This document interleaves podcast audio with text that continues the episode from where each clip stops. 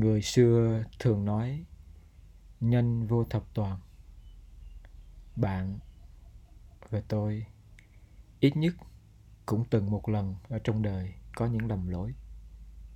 Nhưng mà thông thường, do cái tôi u mê, cho nên chúng ta thấy lỗi mình ít hơn và thấy lỗi người nhiều hơn.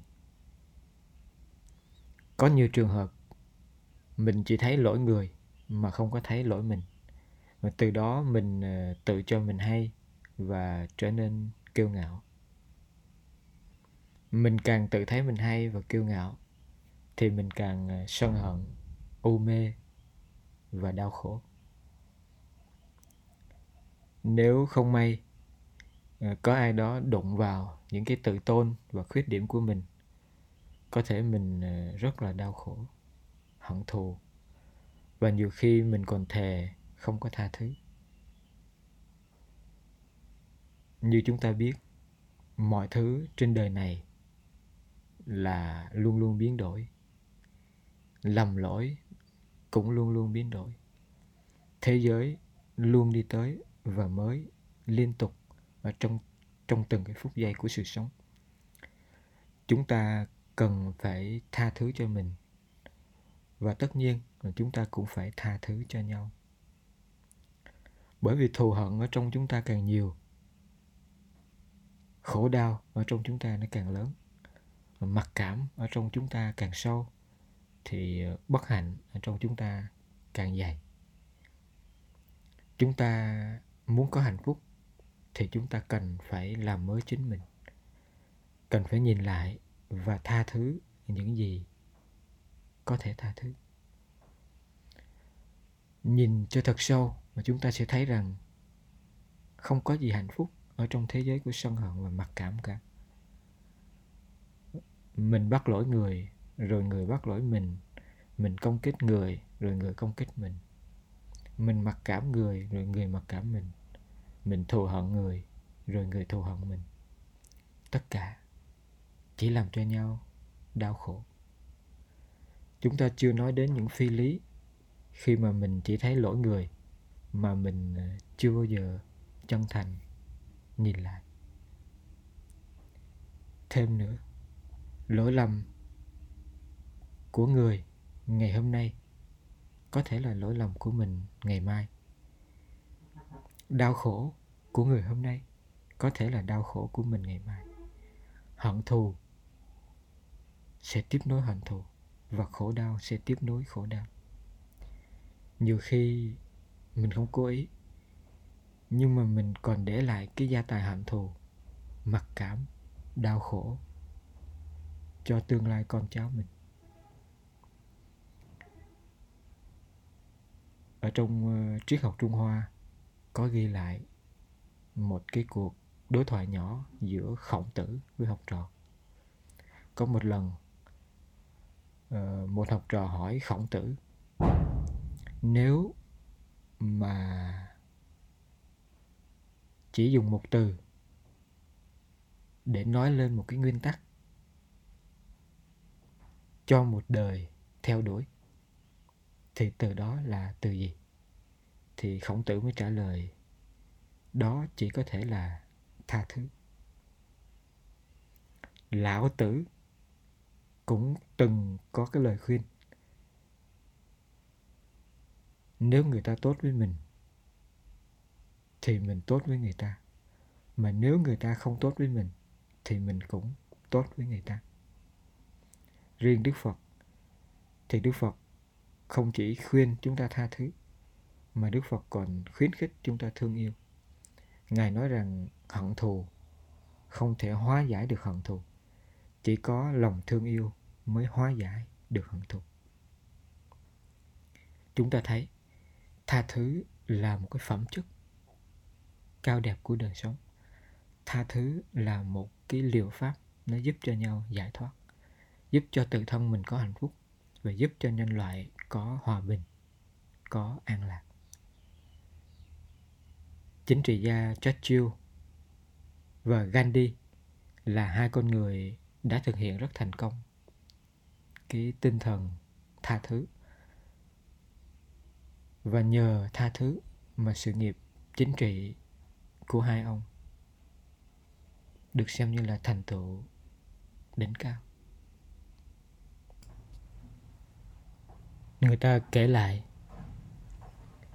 khi ờ, Gandhi đấu tranh cho quyền độc lập của Ấn Độ, ông hết lòng sử dụng tinh thần khoan dung, tha thứ và bất bạo động ông nói rằng, những điều xấu ác được duy trì bởi bạo lực, bởi thù hận.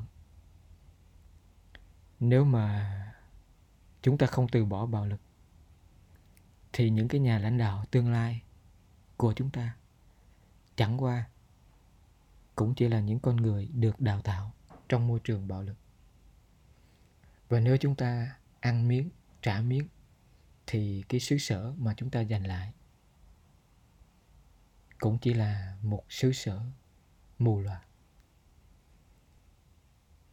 Người ta cũng kể lại khi Churchill còn làm thủ tướng của nước Anh thì trong một cái bữa tiệc có một uh, nữ chính trị gia cầm ly rượu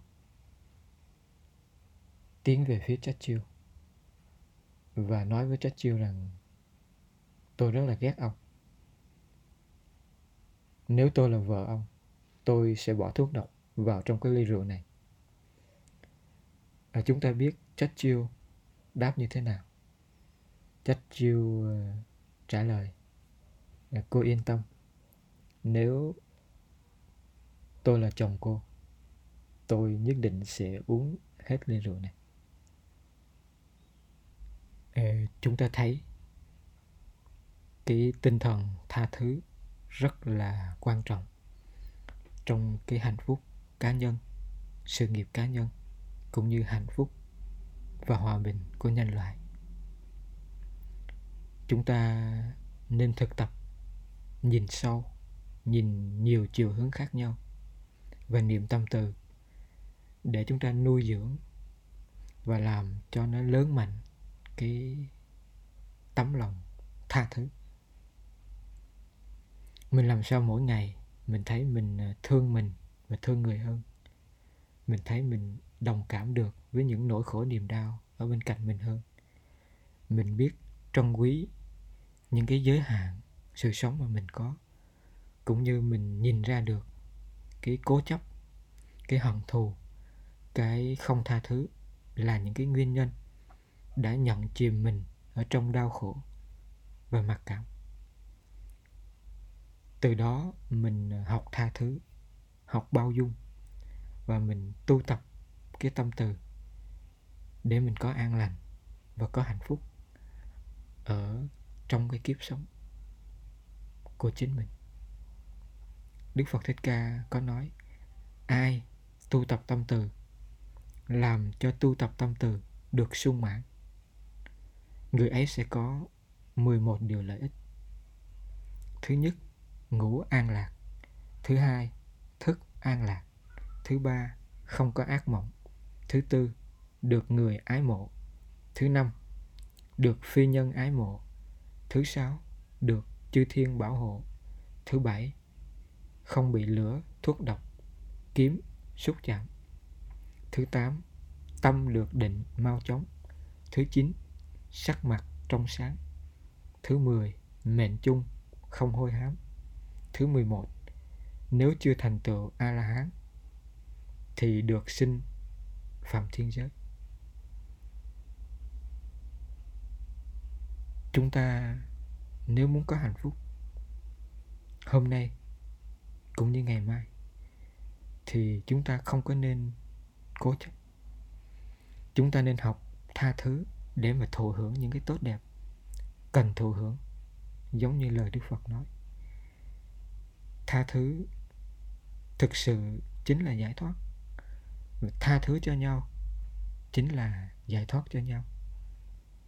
Ở trong rất nhiều trường hợp, tha thứ còn có thể mở ra cho nhau nhiều cái cơ hội nữa để làm mới, hướng thiện và góp sức cùng nhau cho hòa bình và hạnh phúc. Không chỉ của cá nhân mà còn hòa bình hạnh phúc của muôn loài của thế giới này.